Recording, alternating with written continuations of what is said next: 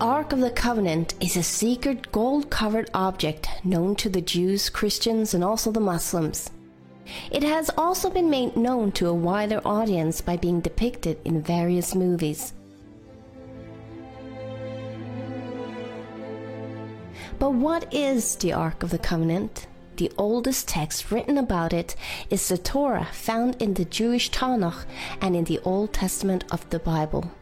It tells us about the supreme God, the one who claimed to be the creator of planet Earth.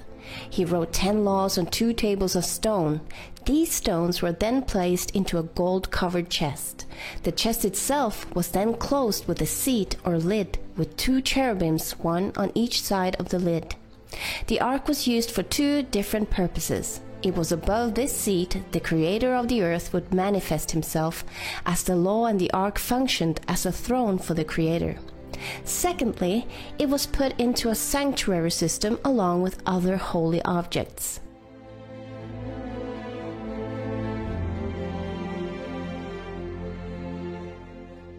No one was allowed to enter the room that housed the ark, except once every year, where a high priest brought blood into the room and placed the blood in front of the ark and on the seat of the ark. This signified how the people's transgressions against the law in the ark had been brought to justice, by a substitute's blood being brought before the throne.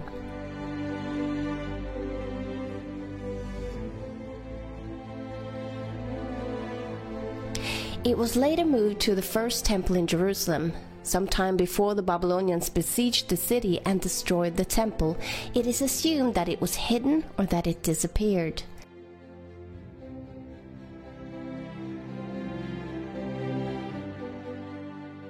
Since then, many scholars, theologians, historians, and archaeologists have wondered what had happened to it or if it had even existed. Was it a fact or was it a myth? No one was allowed to touch the ark. On more than one occasion, those who violated this law were struck dead. It also followed the Israelites into war. When it was captured by enemies, they were struck by plagues until they returned it to its guardians. It was thought to have magical powers. Over many years, there have been many Ark hunters looking for the Ark of the Covenant or trying to understand the significance of the Ark. Many have made replicas of it. More than one have claimed to have discovered it, but so far no one has brought evidence of their findings so they could be examined. But one claim was to stand out from all the others in a very special and heart wrenching way.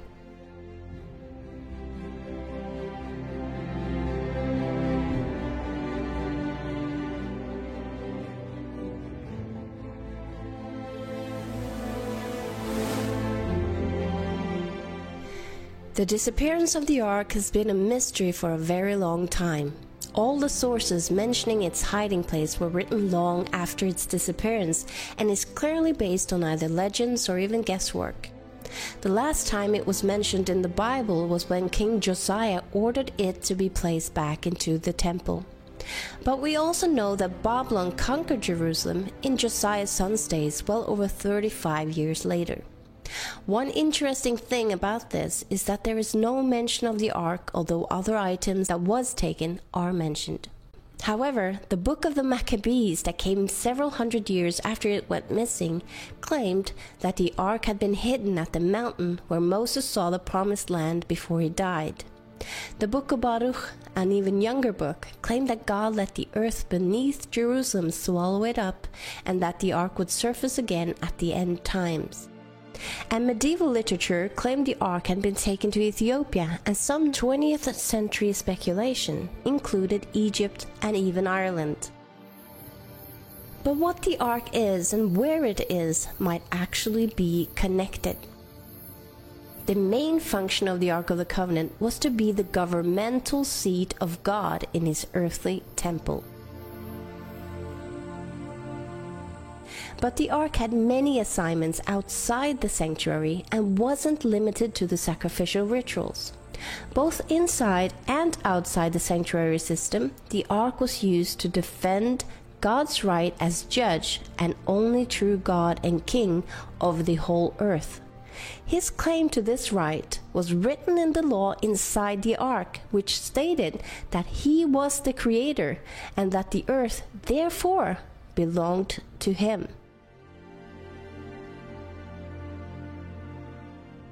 The God of the Bible said, The ark of the Lord, the Lord of all the earth. For all the earth is mine. For the Lord Most High is terrible. He is a great king over all the earth.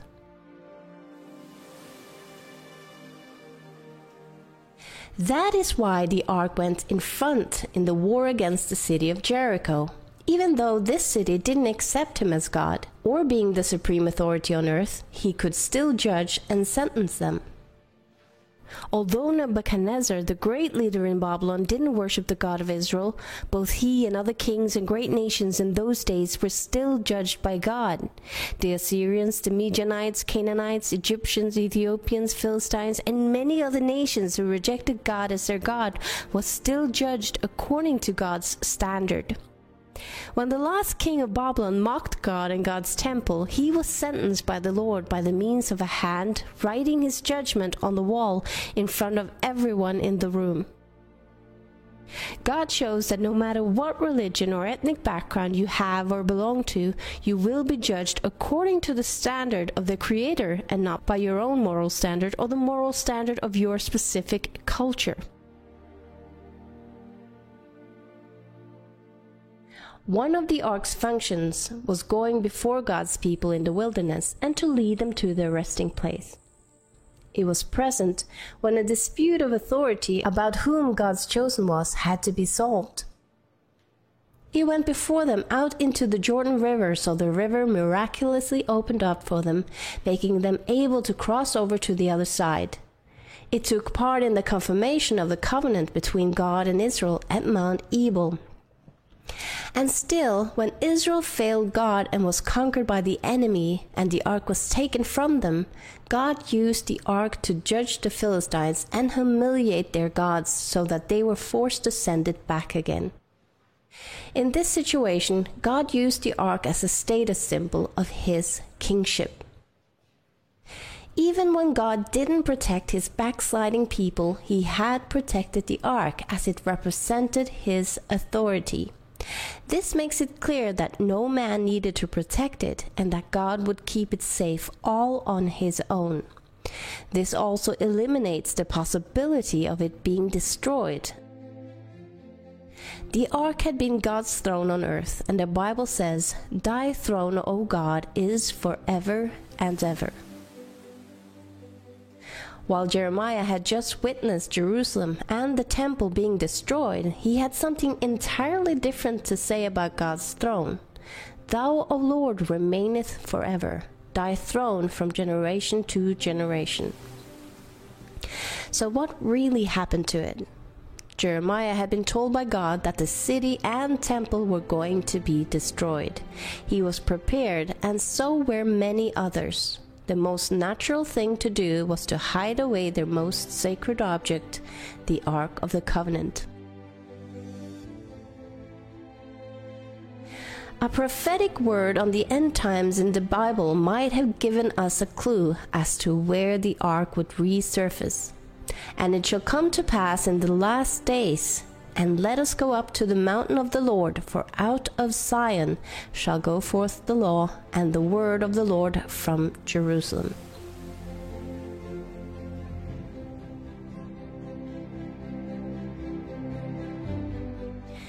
In the 19th century, archaeology got its beginning when different scholars went looking among the old remains found in the Middle East.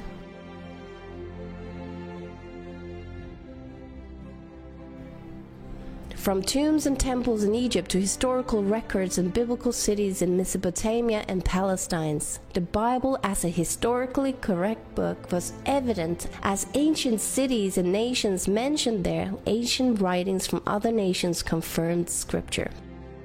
Until then, even the city of Babylon had been a legend to many people until they recovered its remains. But Jerusalem had been inhabited since the ark disappeared. Many people had just built new buildings on top of the ancient ones. Thus, the old city became layers of history, one after the other.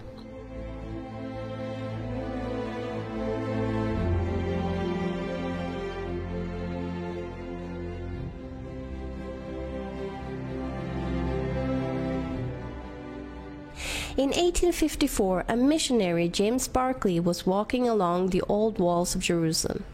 Here he stumbles across the entry to a major cave underneath the old city, full of tunnels and openings. It's been closed off for centuries and it ran the length of five city blocks. In 1867, General Sir Charles Warren did the first major excavations in the old city and the mountain the temple once stood on he discovered shafts and tunnels beneath ground level. In 1873, Charles Clermont Ganneau, a French Orientalist and archaeologist, discovered a cherub carved on stone inside the cave.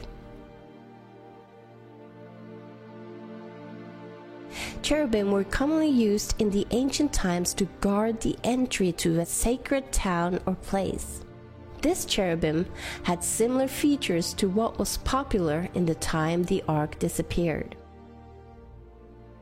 In 1882, General Gordon, a highly respected officer, traveled in the Middle East, and while looking around in Jerusalem, he was convinced that the traditional place called Golgotha could not be the right place. The northern section of the Temple Mount that was cut off seemed like it fit the biblical description and the ancient layout of the city much better. He started excavations there, but he had to leave to help in a conflict in Sudan, where he died and never got to finish his work. However, he did have time to write a letter to a friend containing a shocking statement. Something had happened that he did not explain. The northern mountain that Gordon identified as Skull Hill was also the location for Jeremiah's cave where he wrote the book of Lamentations, the very same book where Jeremiah had said, God's throne remaineth. Gordon said, The Ark of the Covenant is there. He also mentioned that other temple furniture could also be found there. A very strange statement, as he never got to finish his excavation. So, how had he come to know? Well, the place was left covered up, and General Gordon's letters remained tucked away somewhere safe. About a hundred years later, a man by the name of Ronald Wyatt had started praying to God to use him to show the world that the Bible was true. Ron had already been looking into the flood story and investigated the possible remains of Noah's Ark.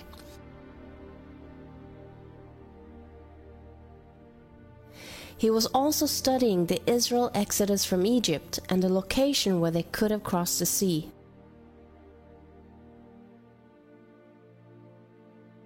Finding several old Egyptian chariot wheels it was on one of the diving trips he ended up traveling by Jerusalem on his way home. He was walking along the cliff face with a new acquaintance when his hand suddenly went up on his own.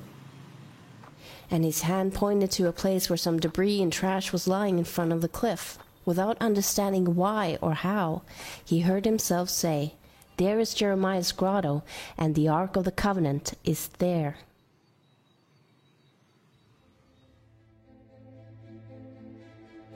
Ron was confused at what had happened as he hadn't had such an experience before. He had not even thought of looking for it. Troubled, he went home trying to study and find out if the ark being there could even be a possibility. He studied the Babylonian siege wall at the time when the ark was last seen. He tried figuring out when it had to have been removed and also the limitations of both the time and the place to hide it. He absolutely saw the possibility that the ark could be hidden beneath somewhere in these tunnel systems. He was convinced that God Himself had inspired him to find it. Ronald started excavating with his two sons in the place where his hand had pointed.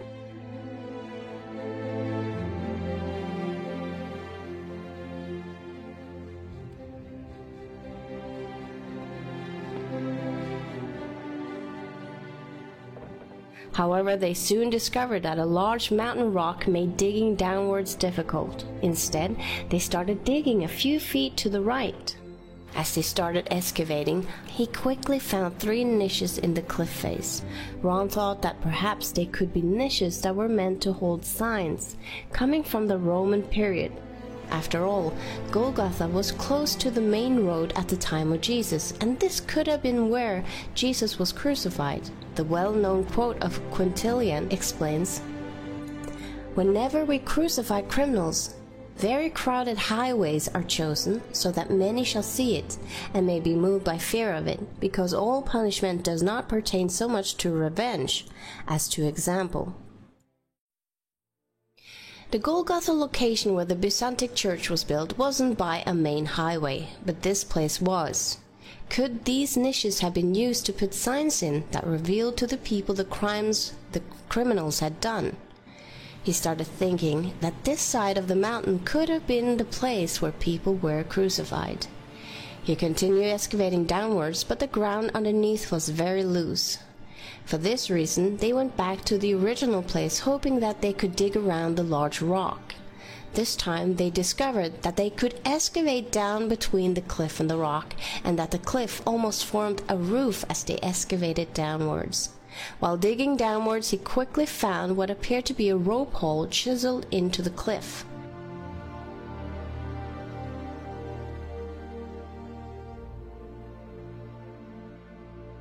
He was about to find out what it could have been used for. 38 feet below ground level, they found themselves in what appeared to be a cistern like structure.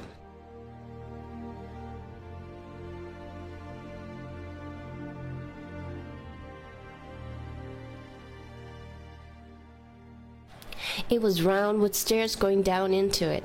Ron wondered if it might have been used to store grain and then later was used as a cistern. He chiseled through the plaster and found a large amount of pottery amongst the dirt and debris used as fill to form the cistern. When he showed these pottery pieces to the antiquities authorities, they examined them and informed Ron that some of them dated all the way back to the Jebusite era. The specimens that were dated to the most recent was from the Roman period.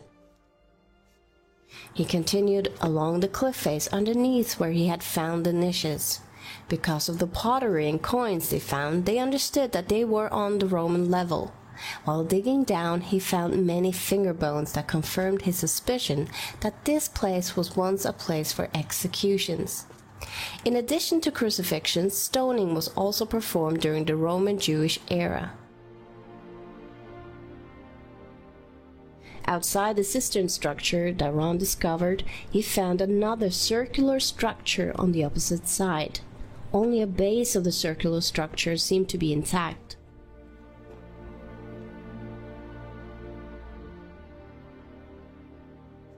While studying the structure, he found a well preserved section with a wall and a hewn stone standing horizontally out from the wall in the cliff face.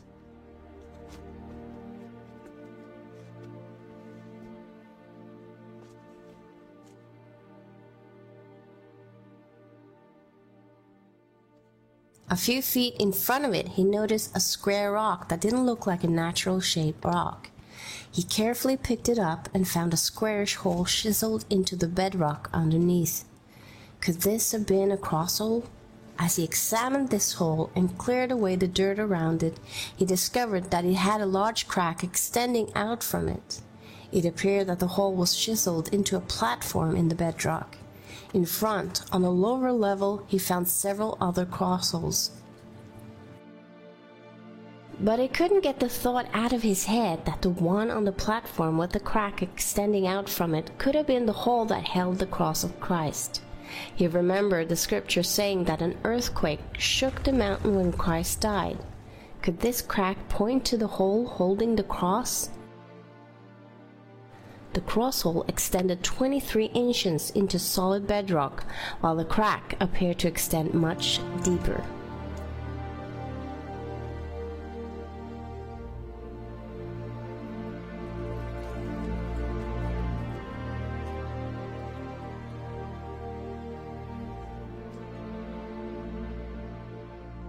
It is not unlikely that they would have known where Christ was crucified, and he had many followers who would want to turn the site into a place of remembrance. The Golgotha the Catholic Church and Orthodox churches both use was first ordered to be built by Constantine the Great around the year 325 or 326 over the remains of an old pagan temple. This happened many years after Christ was crucified, but these remains that Ron discovered was Roman and could date back shortly after the crucifixion. After year 70 AD, the Jews were either killed or moved, and the city was reduced to a Roman camp. This could mean that the site was no longer used for crucifixions. Ron found coins in the building structure dating back to 135 AD and before, but none after. In 130 AD, the Christians was favored in place of the Jews, and this structure was therefore likely built by Christians at this time or earlier.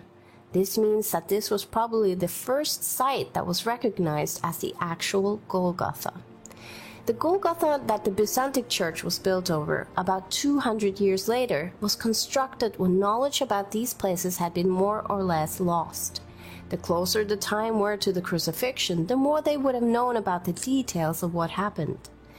The fact that the coins Ron found in the ancient building were from 135 AD indicates that whoever built and used this ancient structure apparently abandoned it at the time and left the region.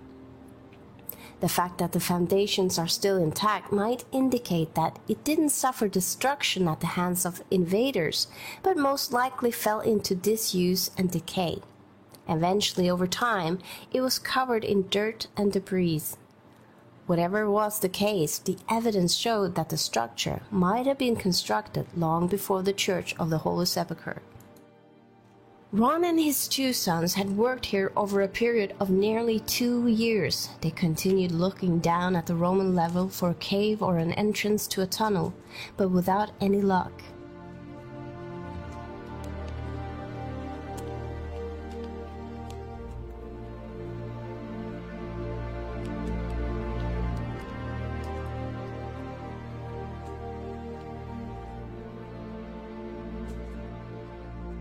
Ron then found himself impressed to break through a crack in the cliff wall. They all prayed and continued to feel impressed.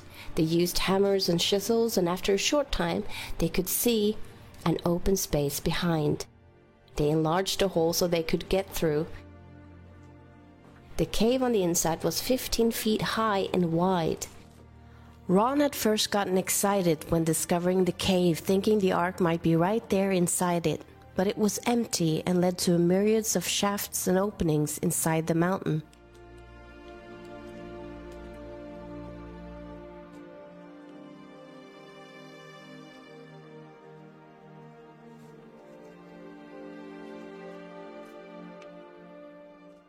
Ron continued to search every cave and opening he could possibly find inside the colossal cave system.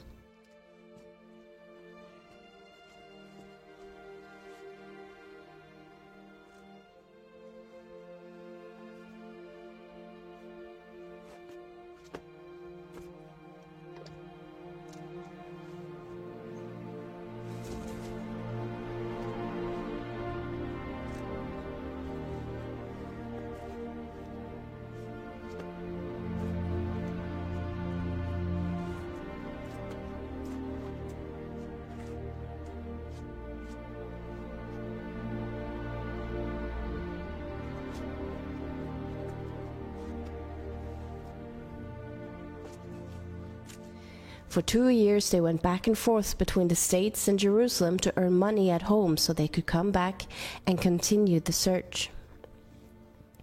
In December 1981, they continued their work inside the cave system, looking into any opening, crack, or cave they could find. However, all three of them ended up with a cold. Ron's two sons went back to the States, and Ron had to rely on help from others to continue. He wasn't going to give up and felt God had promised him that he would find the ark on this specific trip. But now he had used all of his money, he was sick, and the work was very hard and exhausting. One of the locals that were helping him went through some of the smaller openings as he was thinner and could get into places Ron couldn't. While looking around, Ron found a chimney like passage and from there a small tunnel where Ron had to exhale in order to squeeze himself through.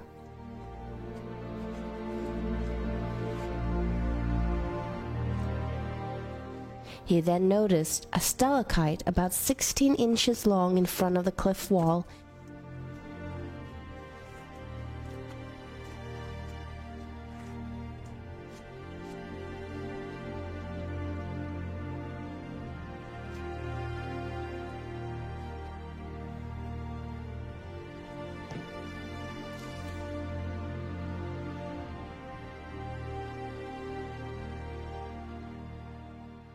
Behind it was a hole, and Ron tried to look through it without any luck. So he enlarged it a little and could see a cave inside, but it didn't look too promising and appeared to be a cave full of rocks. But he was determined to look everywhere. He enlarged the hole enough for his helper to crawl in, but he came quickly out again with a terrified look on his face, crying, What is in there? What is in there? I'm not going back in there. And then he tried to get out of the cave system as fast as he could. Now Ron realized that there might be something there and enlarged the hole enough for him to squeeze himself in. It was now January the 6th, 1982. There was about 18 inches of clearance between the rocks and the ceiling.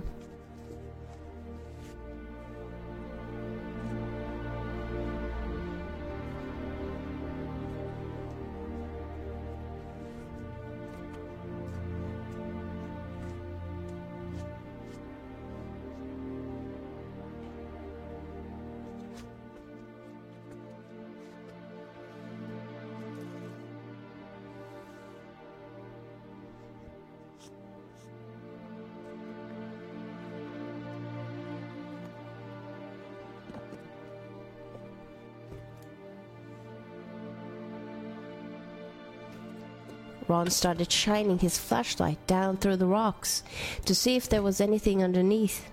He saw some dry, rotten timbers, and under it some dry, rotten animal skins that turned into powder when he touched it. He then saw something reflecting back, something shiny and golden. At first he thought it could be the Ark of the Covenant, but when removing the animal's skin, he saw a gold veneered table with a raised molding around the side, which consisted of an alternative pattern of a bell and a pomegranate.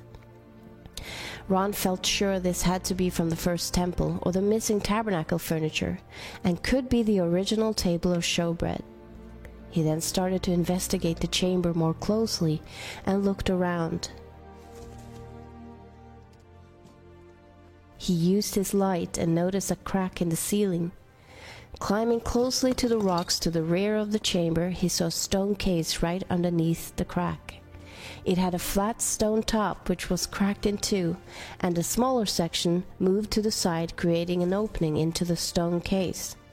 But the top was too close to the ceiling for him to be able to look inside it. He noticed a black substance in the crack above it, and some more of the black substance on the edge of the lid leading into the box. The crack in the ceiling was directly above the cracked part of the lid, where it was open, and some of the black substance had to have fallen into the case. It was at this time, as Ron recalls, as the instant realization of what had happened here dawned on him that he passed out.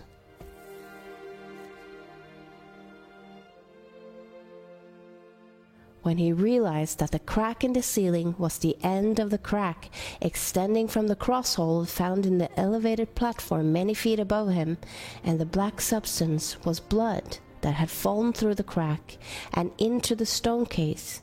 He knew the ark was in the stone case. But the most overwhelming realization was that Christ's blood had actually fallen on the mercy seat on the Ark of the Covenant.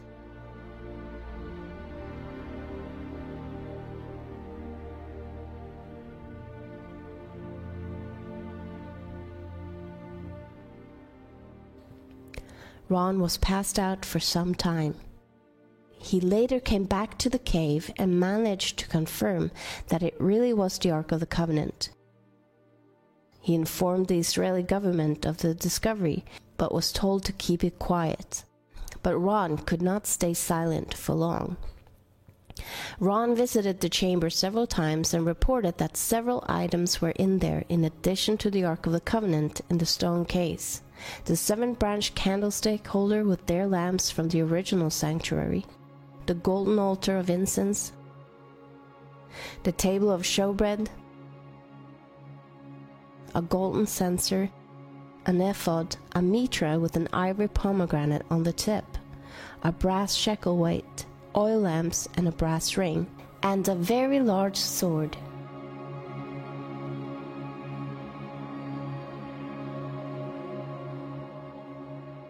In the back of the ark was a small open cubicle which still contains the book of the law, presumably the one Moses himself wrote. To his understanding, the book of Genesis was not there. It amazed Ron that these scrolls written on animal skins were still in perfect condition.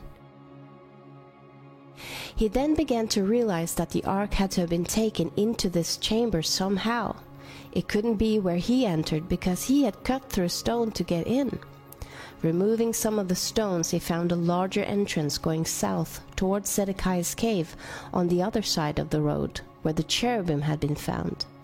This tunnel was, however, blocked with many large rocks, and Ron had no way of moving them out of the tunnel from where he entered. Ron had a laboratory in Israel analyze the blood remains he had found in the crack and on the mercy seat of the ark. The result shocked them beyond anything. First of all, in this analysis, I took the blood into a laboratory in Israel. I asked one of the people I work with in, in antiquities, where is a good laboratory that does reliable work? And they said, such and such, such and such. I took it. I just said, please examine this blood and tell me what you can tell me about it. All right? They said, well, look, we're going to reconstitute it. We're going to put it in normal saline and keep it at body temperature for 72 hours with uh, gentle swirling. All right, that's their business. That's great. I said, now I want to be there when you check it out. They said, fine. So I was back. They checked it out. I said, now, uh, they said it's human blood. We can tell that. They did whatever tests they need to do. And then I said, take some of the white blood cells and put them in a growth medium and keep them at body temperature for 48 hours. And they said, well, that'll do no good because it's dead blood. I said, Would you please do that for me? They said, Okay, we'll do it. So, anyway, I said, I want to be there when you take it out and examine it. So, I was back there. They took it out, examined it under microscope, and the one technician called the other one over there, and then they called the boss over there, and they were talking Hebrew a mile a minute there for a little bit.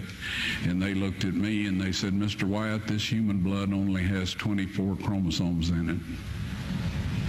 Everybody else has 46. You see 23 from your mother, 23 from your father, 22 autosomes from your mother, 22 autosomes from your father. You get an X from your mother, you may get an X or a Y from your father, all right? This blood had 23 chromosomes from the mother's side, one Y chromosome only. You see, the ch- child could not have developed if they hadn't had the autosomes from the mother.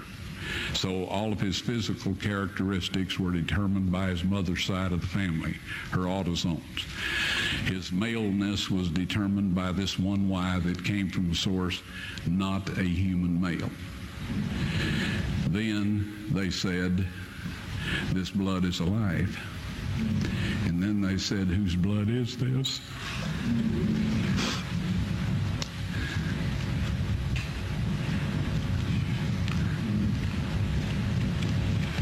I said, It's the blood of your Messiah.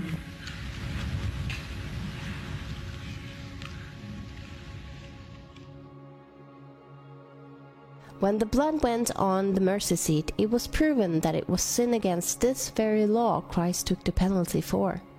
Our sins against God's laws, not human laws or any other religious laws. And these are the laws we need to repent for having opposed. And furthermore, that God had really sent his Son to die in our place. Ron wanted to show everything to the world right away, but God stopped him.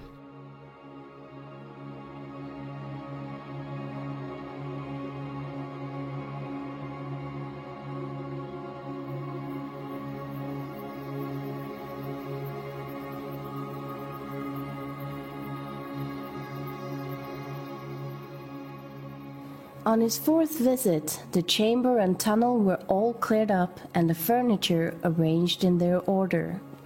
Ron instantly felt the presence of angels in the room, and he saw four angels, two standing on each side of the ark. They told him they were assigned to protect the ark, and then they told Ron to put his camera on a tripod and film.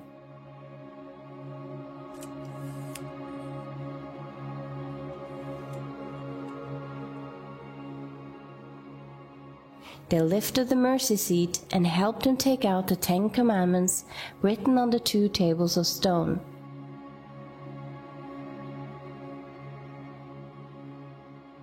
Ron then held them, showing them to the camera. They then told Ron when God had planned to show this to the world, at God's appointed time.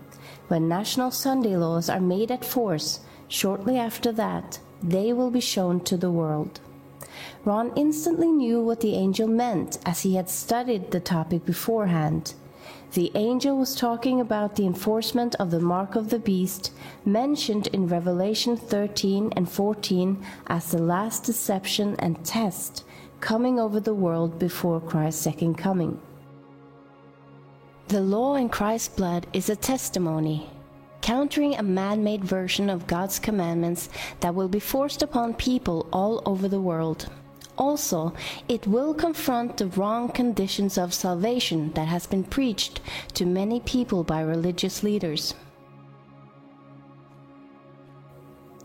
Ron died in 1999 without seeing it fulfilled, but he knew the evidence of what happened was on tape and he used his last months and years to tell people about the love of Christ, his sacrifice for us, and then he warned people of the coming mark of the beast law. Please listen to his important message and warning. Well, this set of laws is the one that God's subjects have to keep. It's under his throne in heaven and on earth because Moses was told to make his dwelling place, uh, God's earthly dwelling place, after the manner shown him in the mountain, or the pattern shown him in the mountain. And so, anyway, this mercy seat was the earthly throne of God, and it still is. And the Shekinah glory dwelt there for hundreds and hundreds of years until the Jews became so rebellious and paganistic that God decided he wouldn't dwell among them anymore. We may take a look at that a little bit.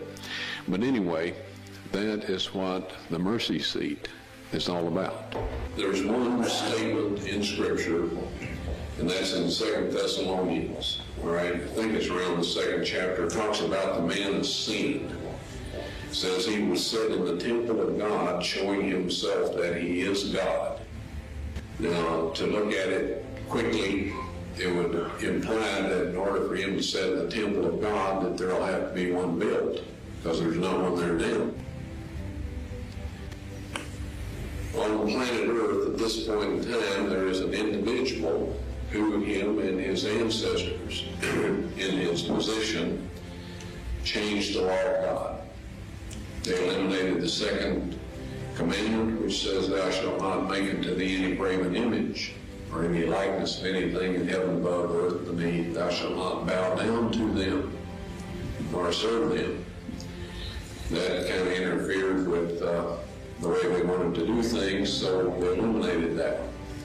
They divided number 10 into two, so the number would still be 10.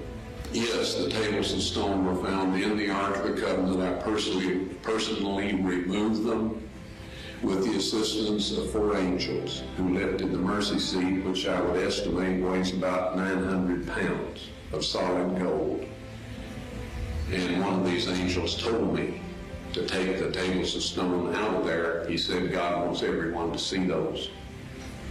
And so I took them out, backed up, stood there, frozen in place, and uh, well, I just can't describe my physical state or mental state or anything else. If, if, you know I didn't have some physical evidence to prove it happened, I think I had a dream or something. But anyway, they are now available to be shown, but we won't say. Uh, actually, they're on a stone ledge right in the same chamber. That's where the angel put them after I handed them to him. I didn't know what to do with them. And uh, I was told that these are to be presented with the blood evidence when the mark of the beast law is passed or enforced. Now, I know everybody wonders about what it is, the mark of the beast. You've heard all kinds of rumors, stories, and all of this.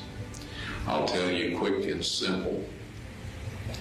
If you keep the Ten Commandments that God wrote upon those tables of stone, and about which he says in Psalms 89, 34, those of you that are writing down text, you'll want this one. Psalms 89, 34. He says, My covenant will I not break, nor alter the thing that has gone out of my lips. He spoke the Ten Commandments from the mountaintop. He wrote them in stone, and he says, Nothing will change. Right? If you keep that law, you will receive the seal of God. Soon there will be a set of man-made laws, best intentions, surrounded by a barrage of salubrious soliloquies and sepulchral solicitudes. That's all kinds of stories and all of this instigated by the devil to make you think that this is the best thing that ever happened to the human race and that you could just want to go along with it voluntarily. These man-made laws will require that you break God's Ten Commandments.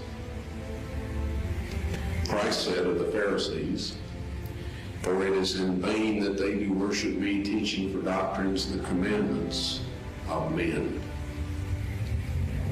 If you keep those man-made laws and break God's Ten Commandments, you will receive the mark of the beast. Nobody has the mark of the beast at this point in time. You can only get it after that those laws are enforced. Now, is that hard when a bunch of man-made laws are passed and enforced that require you to break God's Ten Commandments? The penalty for not keeping those laws is that you cannot buy or sell. That is the mark of the beast. We will say, friends, keep this law and you receive the seal of God. Keep the laws that man has made that force us to break God's law, and we have the mark of the beast. Amen. It may sound a little simple. I know there's people that say it's the computer chip and all kinds of stories. It is keeping the laws of man instead of the laws of God. As Christ said to his disciples when speaking of the Jewish leaders in his day, he said, For it is in vain that they do worship me, teaching for doctrines the commandments of men. God did not accept Abel's or Cain's offering of fruit and vegetables. He will not accept any substitute for our loyalty, loyalty to Him, but keeping His Ten Commandments. And there will come a time, folks, when if you do that, you will not be able to buy or sell. Now, in Psalms 89 34, he says, My covenant will I not break, nor alter the thing that has gone out of my lips. Okay? That means that the Ten Commandments, which is the covenant, he won't change that. He spoke it from the mountaintop, and it's recorded in the 20th chapter of Exodus. He won't change that. When I saw the tables of stone and saw what they said, they said exactly the same thing that the original Hebrew text says in the book of Exodus. Exactly. And that will not change.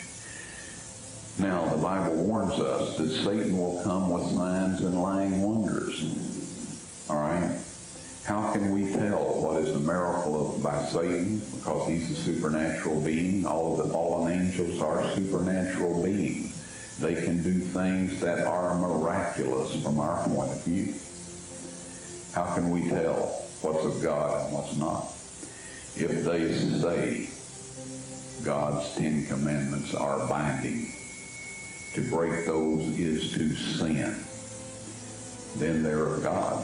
If they say anything other than that, they are not God. And we have no business listening to them, regardless of what kind of miracles they are performing. Uh, the tables of stone will be on display after the national Sunday law is enforced. That is the exact words of the angel as I recall them.